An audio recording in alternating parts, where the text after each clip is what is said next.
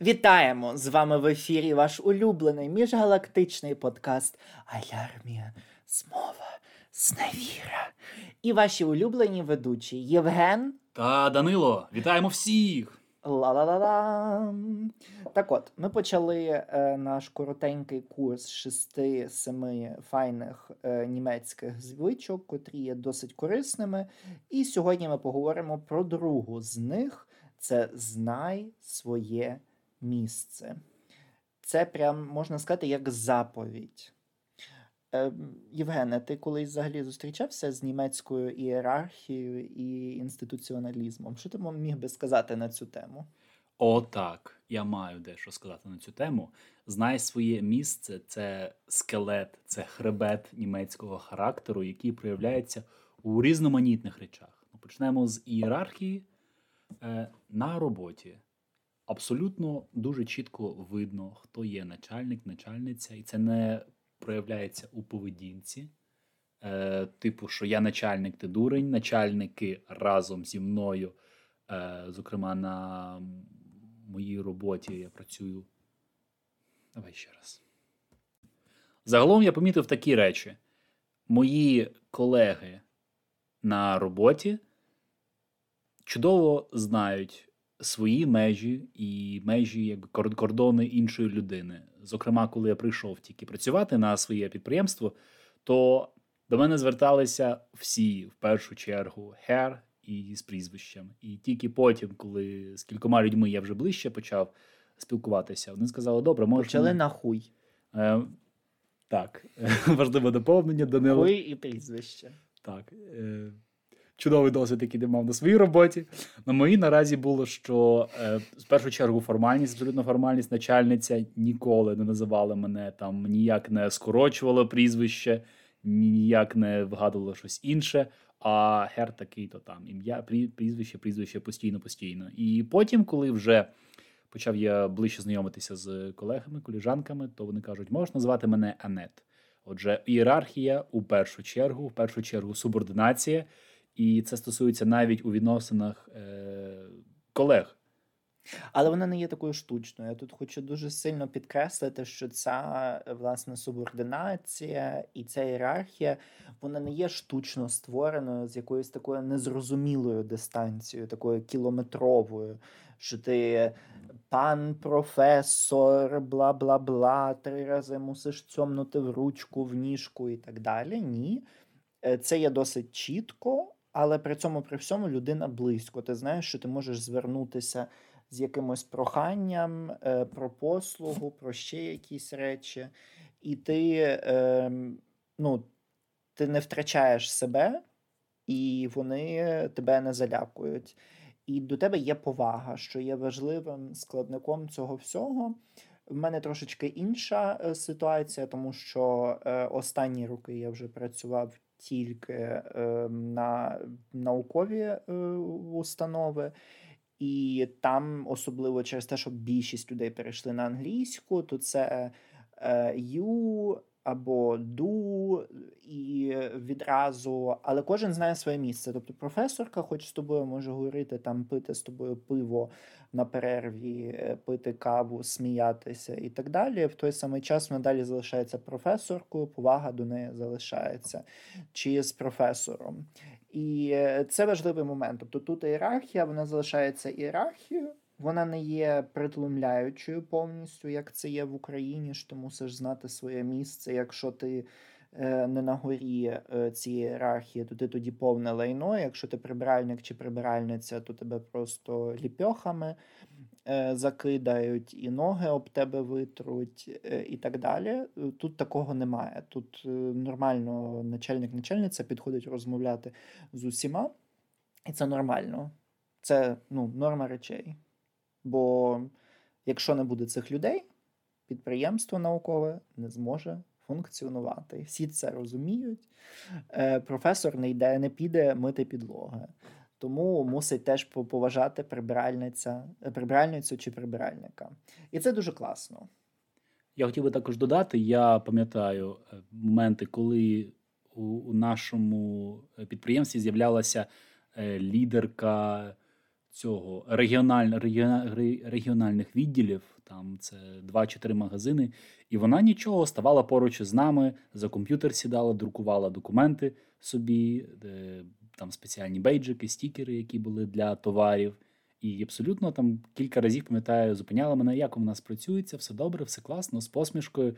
І я пам'ятаю, кілька таких моментів було. Це саме безпосередньо моя начальниця, коли я відчував, що я щось не те зробив, але я тут можу винагородити її абсолютне терпіння. І в ті моменти, які я відчував, може українська звичка така, що зараз щось мені скажуть, щось неприємне. Але вона абсолютно а ні, все окей, все нормально. Тобто не роблять е, з навіть з тої роботи, не роблять більше, ніж воно щось є. Тільки робота, ти працюєш, відповідно, приносиш е, прибуток компанії, ну і створюєш приємну атмосферу навколо себе. Якимось чином я наразі мав такий досвід, що баланс було дотримано, і це була моя наразі і досі є моя перша робота в Німеччині, е, яку я маю як студент, тобто, відповідно, не більше 20 годин на тиждень. І мене ця робота повністю задовольняє. Е, відповідно, знай своє місце. Це стосується всіх і начальників, і підлеглих. І це річ, яку німці дуже давно вбудовували, і наразі вона отак функціонує. А тут ще перейдемо до наступного елементу праці у власне інституціоналізації будь-яких стосунків. Ще чогось у Німеччині дуже сильно розвинене але в інший е, спосіб, власне, ем, громадянське суспільство. Е, таким чином, що ти не є, ну, не все мусить робити держава. А вже ж в Німеччині, ну я вважаю, що занадто багато соціалізму тут, але це вже окрема історія. Ти маєш на увазі державний контроль чи державні речі? Які е, так, так. Тут занадто багато контролю, занадто багато податків і так далі, але це не є в добрі звички. Е, це для іншої теми, але угу. я це зараз проваджу до того, що німці теж не покладаються повністю на те, що всі е, будуть ну, типу, на дбати тебе чекати, дбати угу. і так далі. І вони просто е, створюють е, ферайни, тобто спілки. Тут спілки просто ростуть як гриби після доброго, теплого літнього дощу.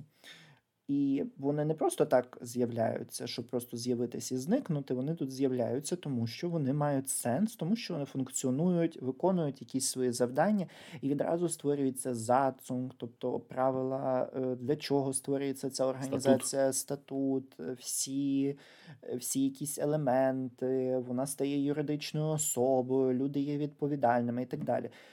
Тобто.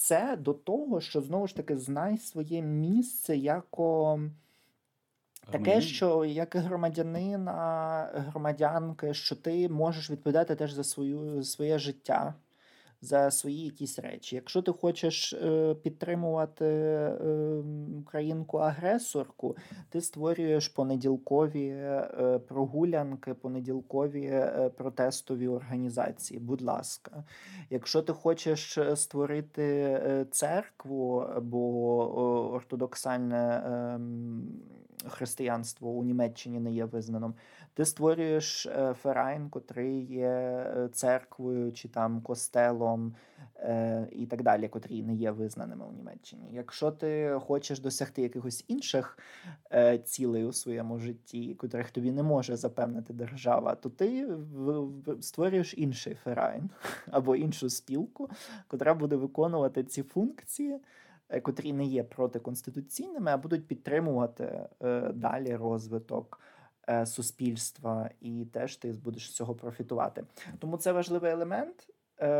Те, чого мені здається, бракує дуже сильно українцям і українкам, що треба все ж таки навчитися створювати відразу певну структуру. Не просто от це, цей рух почався після Майдану, мені здається, найбільше щодо того, що громадське об'єднання сил людей, зокрема, яка громадське об'єднання. Е, всякі спілки і так далі, але в нас більше це пішло в політичні течії, Так. а мені йдеться власне про такі, котрі не займаються до кінця, типу, все політика, щоб ми не робили. Навіть якщо ми передамо, це вже політика. У українців може навіть і таке бути, абсолютно. Ні, ні, ну типу, ну, ну ні, воно так є. Ну, типу, все політизовано. Якщо так насправді подивитися, політика є всюди. Але для всього потрібна структура для того, щоб далі було функціонування. Що навіть якщо б ми пішли, щоб це все висіло на одній людині, а на інституції, що це інституція виконує це завдання. І тому німці тут дають нам дуже класний приклад, і я вважаю, що ми мусимо цього вчитись.